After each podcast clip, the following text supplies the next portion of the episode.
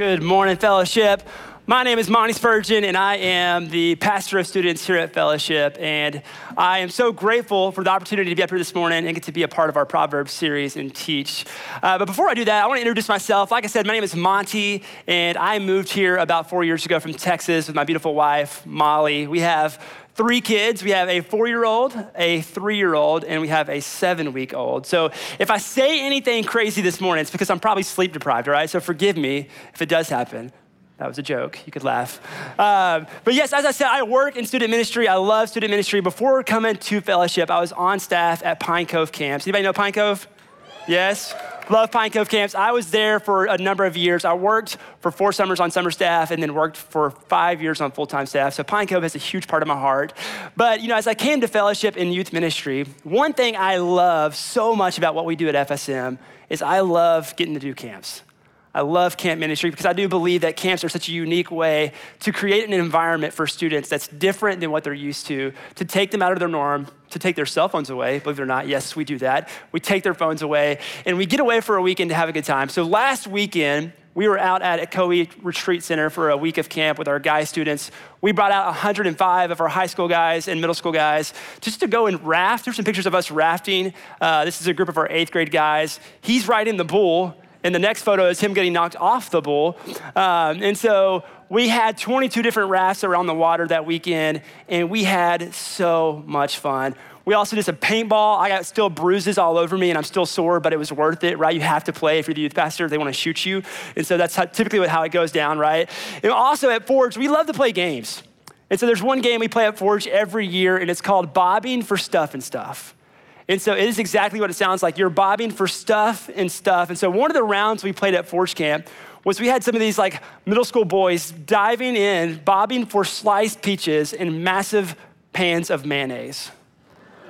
Right? So I thought since I'm a youth pastor, I have to play this game. So if I can get five volunteers to come up on stage, I'm kidding, we're not playing games, I'm just joking. But like I said, we love camp, we love games, we love activities, and we do all of these things because we want to break down walls. And so as we get guys out of their environments into this, you know, this camp environment, that we know that all these activities are going to lead to one thing, and we hope that it's deeper conversations about God. And so last week at camp, we, had, we talked about this idea that God is our safe refuge. And so we talked about that we're all going to go through storms in our lives, that we're going to face storms. And some of these storms in our lives, they're going to be self inflicted. They're going to be from sinful choices that we've made or things that we're doing that we've put ourselves in a situation and we find ourselves in a storm. Other storms we talked about could be that maybe your parents are going through a divorce, or maybe you lost a grandparent, or just something hard is happening in your life that you have no control over it. And so, as we talked to our students about that, though, we wanted them to understand that they can find safe refuge and that Jesus is a safe harbor. And so, the whole weekend was designed around asking really hard questions. Asking students, hey, what is going on in your heart right now? What do you need from God? And I'll tell you, I don't know if there's anything more powerful than watching an eighth grade boy tell his group that I'm struggling with anxiety and I need help, that I can't get rid of this myself. Or high school guys telling them in their group that, that I've been hurting myself and I don't know how to tell my parents. Or just like a number of things that you're hearing from our students, and we're realizing more and more that our students are hurting.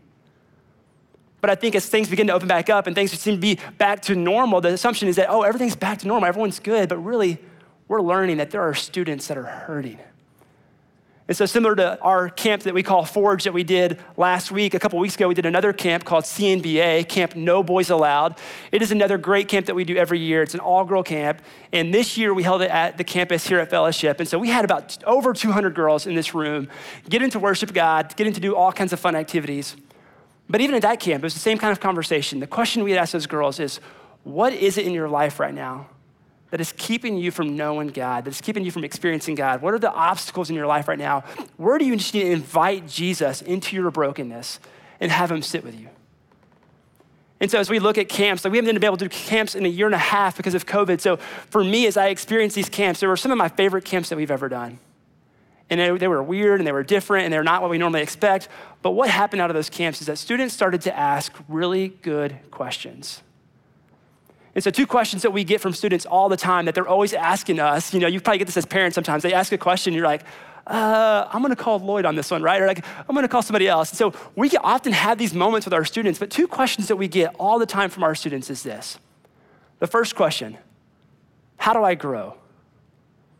You wouldn't believe the amount of kids that are asking that question. How do I grow? Right? And I think even Lloyd mentioned last week as he was talking about Proverbs 6 that he mentioned this idea that if we read our Bibles, one of the best ways to grow is to read your Bible. Like we know that, right? And if I were to ask this congregation, like, hey, what are some other ways that we can experience growth? That you guys would begin to say, well, it's you, you got to pray, pray, and you can grow, right? Or go to church and, and you can grow, or or go join a fellowship group, or go to youth group. Like we know all these things to say about how we can grow, right? We're experts in fixing ourselves. We're experts on working on ourselves because the idea is we all want to grow. And so as our students ask that question, I know we as adults are asking that question. But see, here's the second question that students ask that makes this first question even more difficult. Because the second question is this How do I know if I am growing? Like, how do I know if I'm changing? I, I don't see change. Like, I wake up and I'm reading my Bible every day, but I'm not experiencing change. Or I, I'm praying and I'm doing all these things that, that my, these adult leaders and the church is telling me to do, but I'm not experiencing change. And so the wrestle for students and what gets so difficult in your faith and to walk with God is because you just don't get to see the feedback. From an early age in our childhood, we've been ingrained in our minds to have feedback, to have results, to know how you're doing, and to know how to improve. And so, what do we do? We have, we have standardized tests, we have report cards at work, we have yearly reviews at work because we want to know. If I'm ever frustrated at work, I'm frustrated because I don't know how I'm doing. I want someone to tell me, how am I doing? So, no wonder for a teenager in their walk with Christ that it can be so frustrating because we don't get to have that feedback. And so the question becomes what do we look for? What do we look at? How do we find? Do, how do we measure if I'm growing? What do I look for? And so I love that as we're going to dive into our proverb this morning. We're going to be in Proverbs 27, looking at just one verse this morning. And as we ask that question, what do we measure? What do we look at to see if we are growing? This is what Solomon would say. Solomon would say this in Proverbs 27, verse 19. Our proverb for us this morning. As in water, face reflects face, so the heart of man reflects the man. Let's look at it again. As in water, face reflects face, so the heart reflects the man. This is a really simple verse, and I love it. I love keeping things simple because even for our students, I want to engage God's word in such a way because it is simple for us to understand. And so as I look at this verse, I see it as water, face reflects the face. And so as I look at the water, I see the reflection of my face. If I were to hold up a mirror for you, you would see the reflection of yourself, right? There would be nothing hidden in that image. You would see you. And so Solomon is saying here, as the same, so the heart reflects the person. So, what, do we, what does that mean? As, as the heart reflects a person, how do we begin to understand that? Well, I think the first question would be this Where do we see our hearts most tangibly expressed? Where do we see our hearts expressed? Well, we would say it's in our relationships, right? It's our relationships with our friends. It's the relationships with our wives or our children. It's the relationships with our husband. It's the relationships that are in our lives. That is where we see our hearts most tangibly expressed. And so that's what Solomon is saying here is that, hey, how you treat people reflects what's going on in your heart. Right? I mean, we, we know that. We've heard that before. How you treat people, how other people experience you, how other people see things coming out of your heart reflects what's going on in your heart. We, we get that idea, right? We know that. And so, what you have to understand is kind of in Proverbs 27, verses 1 through 16, you have Solomon teaching his son on this theme of relationships. And he's telling his son over and over again, hey, you have to know these things about relationships. And as you read them, they're, they're kind of wild. Like, like a lot of Proverbs, you like read the Proverbs and you're like, what is it trying to say? But thematically, as it all comes together, he's telling him, hey, there's this wisdom and there are these warnings in your relationship, and you have to know these things. And you can feel as you read the text, you can almost feel like there's just this urgency for his son to know these things. And you feel like it matters, and you feel like Solomon wants him to understand that it matters how you treat people. It matters how you have wisdom in your relationships. It matters about these warnings of things you should not do in your relationship. And the question we have to ask ourselves well, why does it matter? Because as in water, face reflects the face, and so your heart reflects the person. When I was on staff at Pine Cove, I came on staff my first year after graduating college. I uh, was on staff at camp, and my job was the guest service director. And so part of my job and my responsibilities at Pine Cove was to manage all the facilities at camp. So we had a huge facility. I worked at an eighth and ninth grade camp. We had anywhere from 300 plus campers on site every single week. So we have so many buildings and things that are going on. So part of my job is to make sure that everything looks good. The buildings are working, the lights are working. If there's a maintenance request, I'm the one putting it in. But also part of my job was to take care of the pool. And so we have a head pool guy at Pine Cove. He, took, he takes care of all the pools, but then there's some of us on staff that are asked to kind of manage it and do the daily upkeep of the pool. And so I've never owned a pool. I know nothing about pools. I remember the first time I had a vacuum, I was trying to like figure it out. I was like, what am I doing, right? But I slowly began to learn this process of taking care of a pool. And so part of that process for me every single morning was to take a pH test of the pool. And so every single day I would go to the pool and I would take this test and I would put the stick in the water. And on the stick, there are seven different colors, and each of these colors reveal the condition of the pool. And so every day I would go into this, I'd take this test and I would stick the stick in the water and I would see what the levels of the pool were and what I needed to add, what needed to be taken, taken away. And if it was above my pay grade, I would call the head pool guy and say, hey, I need you to come take care of this. But every single day, it was my job to make sure that the pool was safe and ready for people to swim in. And I believe as we look at this passage, what Solomon is trying to help us understand is that the pH test of our hearts is the relationships that are in our lives. If we want to know if we're growing spiritually, if we want to know how we're doing, take a look at the relationships that are in your lives. And for me, I get so convicted of that because just as the pH test exposes the condition of the pool, so our relationships begin to expose the condition of our heart. That as, as we begin to really pay attention, how do I treat people? How do people experience me? You know, the question I ask our students often is this question Is the gospel changing you? Is the gospel changing me? Is the gospel changing the way that I treat my friends? Is it changing my relationships? Is it changing the way that I talk? Is it changing the way that I think? Is the gospel changing me?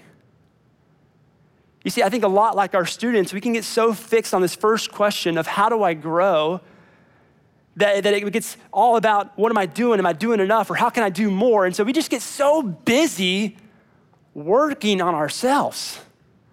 And so we come in and out of church and we go in and out of Bible studies and we learn these things and we're like, oh my gosh, I have so much to work on. And so we go back to working on ourselves. We get so fixed on this idea of working on ourselves that sometimes we can miss the opportunities to allow the Lord to work through us in the relationships that are right in front of us. You see, we get so fixed on working on ourselves, and God's saying, Hey, I put people in your life right now for you to love, and for those people to experience God's love through you. And so, if you want to know, are you growing spiritually? Are you growing? Is the gospel just not growing in you, but is it flowing out of you? Is the gospel flowing out of you? You see, I think sometimes we make this so complicated and so hard. And I think that's what you find in Mark chapter 12 when Jesus is with these group of men and these scribes and they're asking this question of Jesus, what is the greatest commandment? Like, if we just had this one thing, then we could know how to be a Christian. We could just know how to live the life that you've called us to. So, what is the greatest commandment? And I think that's what it feels like for us when we're working on ourselves. Just tell me what to do to grow. Just tell me, and I'll do it. And Jesus looked at these men and he says, You know what? Here is the greatest commandment that you shall love the Lord your God with all your heart, with all your soul, and your mind, and with all your strength. And the second is like this that you shall love your neighbor as yourself. There is no other commandment greater than these. And so, as I talk to our students, what do I want them to understand? What, what do I want them to understand about the gospel and the message of Jesus Christ? It's, it's this that the love of God would move in my heart in such a way, that the love of God would transform our heart in such a way that it would not, I, I couldn't help myself but to love people. Like that would be the natural outflow of that, that, that I love God and that the love of God in me is compelling me so much just to go love people. And so, how do we do that? How do we begin to love people?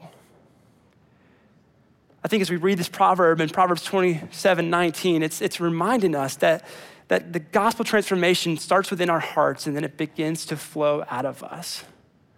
That when we receive the grace of God, that we should live gracious lives that reflect God. I mean, this is low level stuff, people. I'm not trying to go over your heads here.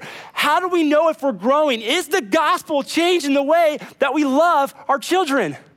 Is the gospel changing the way that I love my spouse? Is the gospel changing the way that I love people? When people see me and they see my heart, what do they experience? They experience Jesus or they experience this person who's just trying to work on all the things? You see, I think what happens with students in this, we talk to students a lot of times, we get so afraid of doing the wrong thing that it keeps us from doing anything. And so, so much of our spiritual growth in this relationship with Jesus is so about the self, and we're working on the self, and God's saying, go and love the people.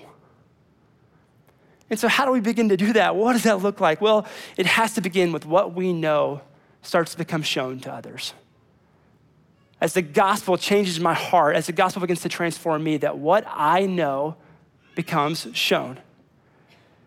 You see, it's important to understand this that biblical wisdom, it begins with what you know, but it is only wisdom when it is expressed in how you live.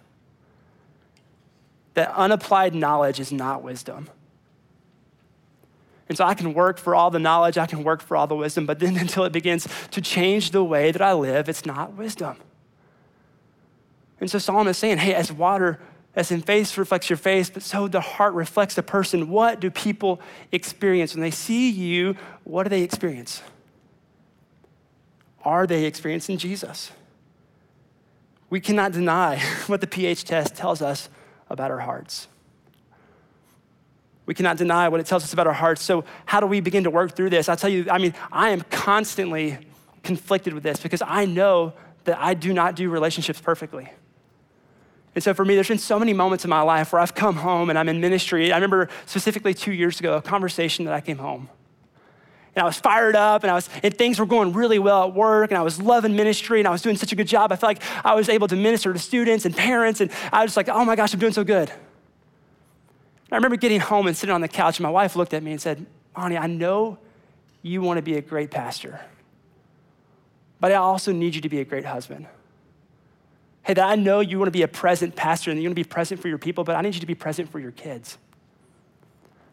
And so there comes these moments in our relationships where we begin to realize that maybe the health of our relationships are not what we want them to be, right? That maybe the relationship with our kids is not the way that we want it to be, or maybe it's the relationship with our spouse or our family or our friends, and we realize, I know God's calling me to do this, but things are not the way that they're supposed to be.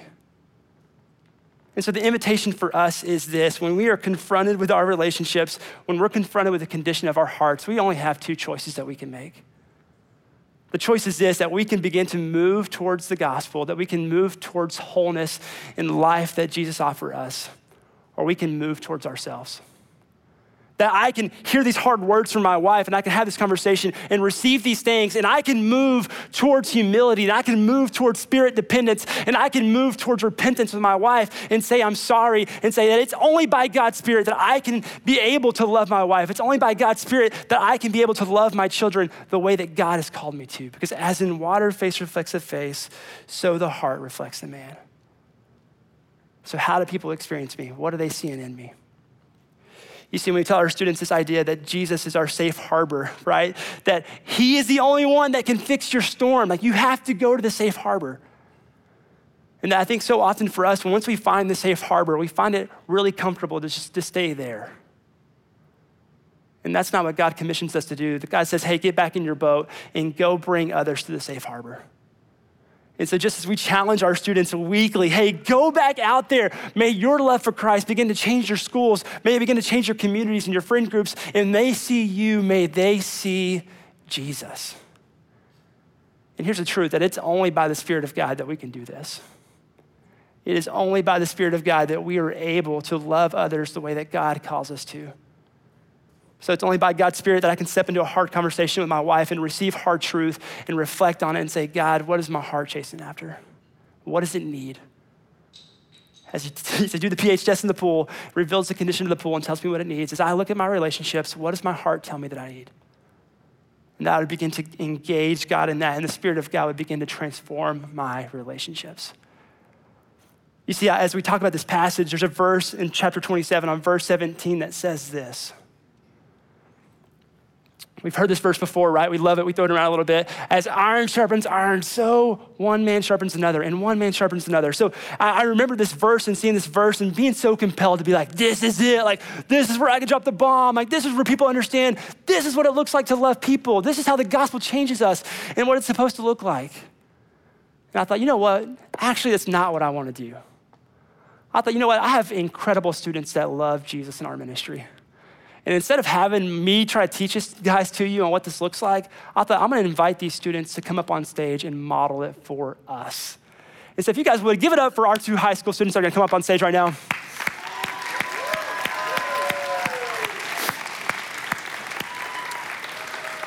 So this is Molly and Colson, and they're awesome, and we love them both, and they are such great students in this ministry. And I had asked them, I, you know, I just like, who's two students I could ask? they're the first ones that came to my mind. And I asked them this question. I said, hey, guys, what is a relationship in your life right now that is sharpening your love for Jesus? And how is that relationship now pushing you to go and sharpen others' love for Jesus? And so, Colson, why don't you go ahead and start us off? Yeah, so uh, like you said, I'm Colson Murray. I am a rising junior at Franklin High School, and of course, I'm active at FSM. Uh, so when Monty asked me this question about relationships, the first one that popped to my mind was my parents. Um, so I, am really lucky to have grown up in a theologically focused household. Uh, my dad's taught classes at this church in the past, and he knows his Bible as, anyone as, uh, as well as anyone that I know. Uh, he would teach me that kind of stuff as a small child, but I don't think that these kind of Bible lessons were the most important contributor towards my relationship with God.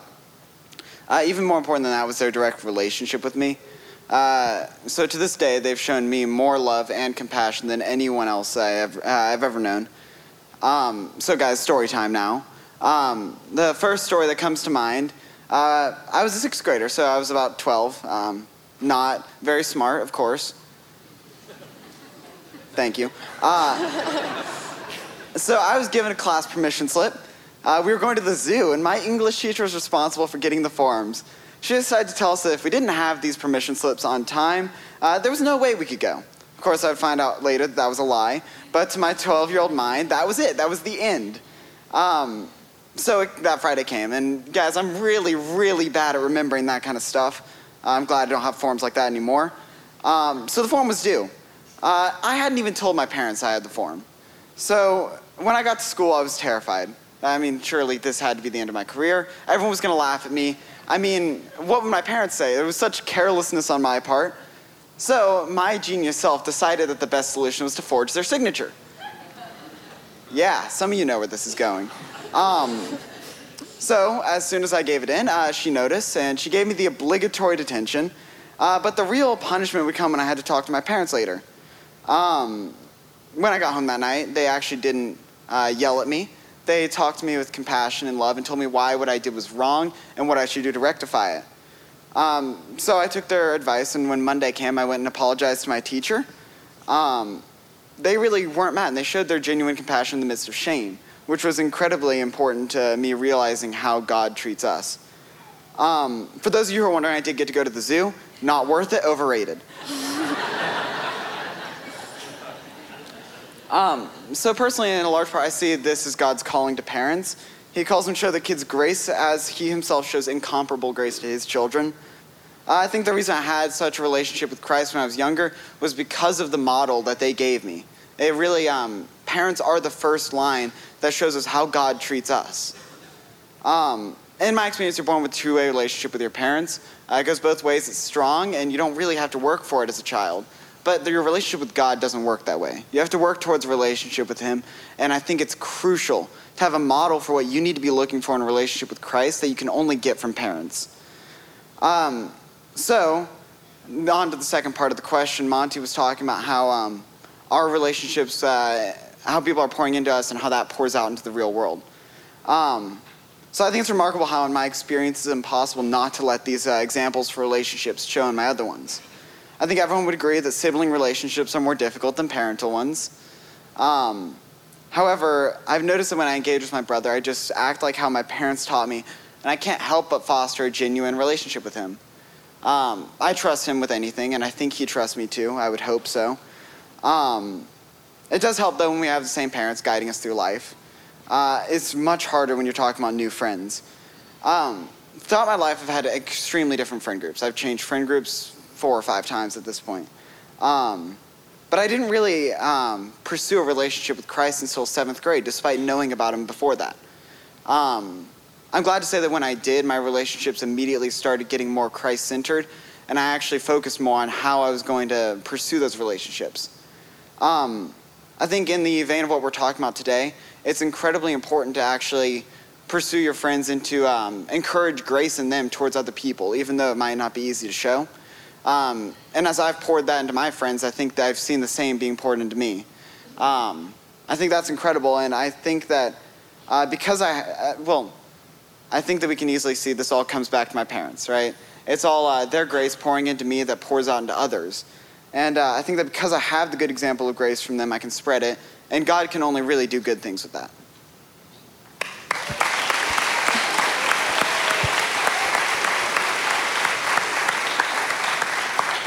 Hi, guys. My name is Molly Walker, and I'm a senior at Franklin High School, and I'm also pretty involved in FSM.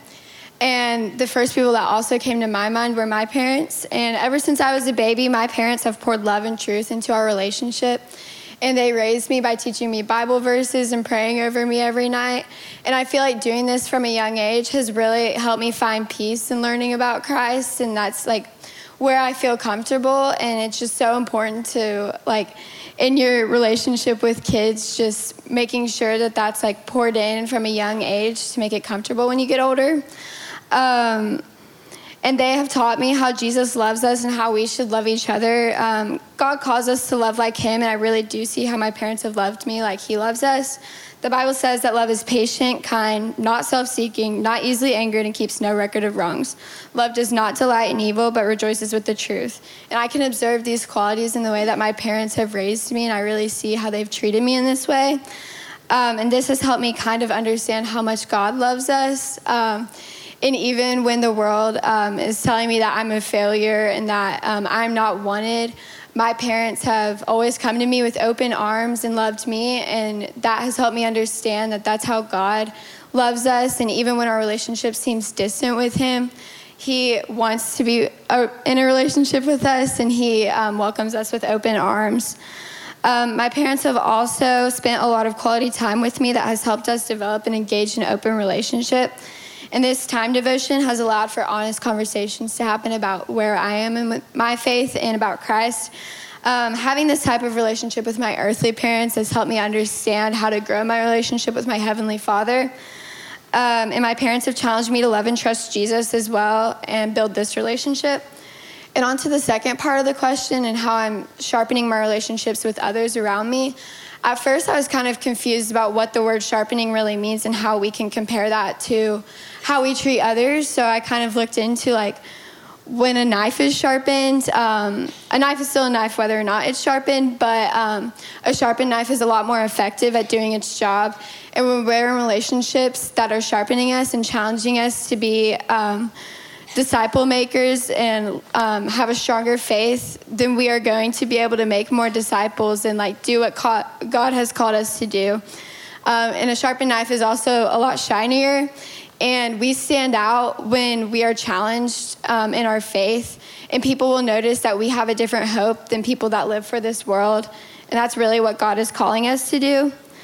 Um, so, what this has looked like in my friendships is luckily I've been able to find a group of friends that have really been able to challenge me. Um, and this looks like having really hard conversations about where our values lie and um, encouraging each other to be in the Word. Um, and one of my friends and I were talking the other day, and she brought up Romans 1:12 that says, "That is that we may be encouraged by each other's faith, both yours and mine." And I think that's been really encouraging that people are encouraged by what I'm doing in my faith, and I can be encouraged in what they're doing, and this helps you grow.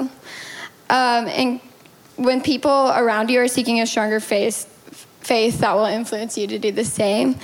Um, currently, I feel like my biggest challenge with um, sharpening my relationships around me has definitely been just feeling really busy and not wanting to get deep because it's really easy to stay on a surface level with your friends.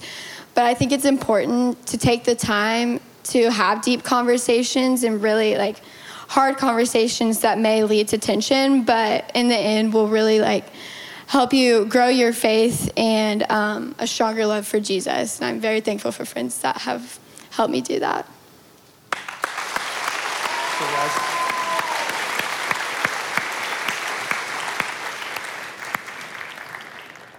You know, I don't know about you guys, but when I hear these students talk, I see Jesus in them, and that the way they share makes me want to love Jesus more. And I think that is, that's the unique opportunity that God has given us. That's a unique, unique opportunity God's given you as parents to be that relationship with your children. To not be afraid of saying the wrong thing that keeps you from doing anything, but that you could just show up and that you could just be there. That the relationships with our spouses or our friends or our family, that we could begin to live in such a way that the gospel doesn't become such a private part of our life, but it becomes a thing that's just we can't help but overflow out of our hearts and our minds, and that people, when they see us, they see Jesus. You know, when we talk about FSM, I say this often, I think we have one of the best ministries in the country. And it's not because we have the greatest worship or teaching or programs, it's because we have men and women who give their life away, who are leaders that come and love on these students every single week. And we see it modeled for us. They're sharpening their love for Christ, and we see these students growing and having a more vibrant faith. And so when I experience this, you know, I just become so hopeful that this doesn't become just something that lives within a ministry, but it becomes something that's lived within our families, that it becomes lived within our homes, within our friend groups, and all the places that we go, that we could begin to experience each other in a different way. And so I have just a, a challenge for us this, this uh, Sunday as we wrap up here. Um, I have some questions that I want to put on the screen. And really, these questions kind of become a pH test for our hearts, right? That we could think about the relationships that are in our lives, the relationships that we're close to, the people that we have in our lives that we care about. Maybe it's with your children or your spouse or your family or your friend or a roommate. I don't know who it is. But I think about what, what would it look like to just to have the conversation hey, how do you experience me in our relationship? Maybe I don't know. Maybe I don't know how people experience me. So maybe asking that question could begin to reveal some things. I think about how incredible it would be for a parent to ask the question to their child Hey, how do I sharpen your relationship for Jesus? In fact, how can I better do that? You know, I think about working with students in, in COVID. I think with parents, sometimes we can make so many assumptions about how students are doing that we fail sometimes just to stand in there with them and ask the question, How are you doing? And to not say anything, but to provide space for them just to talk. And so, what would it look like for us to have these kind of conversations within our homes and within our friend groups, whatever it may be? But here's the goal that the Spirit of God would begin to transform us in such a way that it begins to transform the relationships around us. That's how we know we're growing. That's how we know we're growing, is when our relationships around us begin to experience Jesus in us. Let's pray.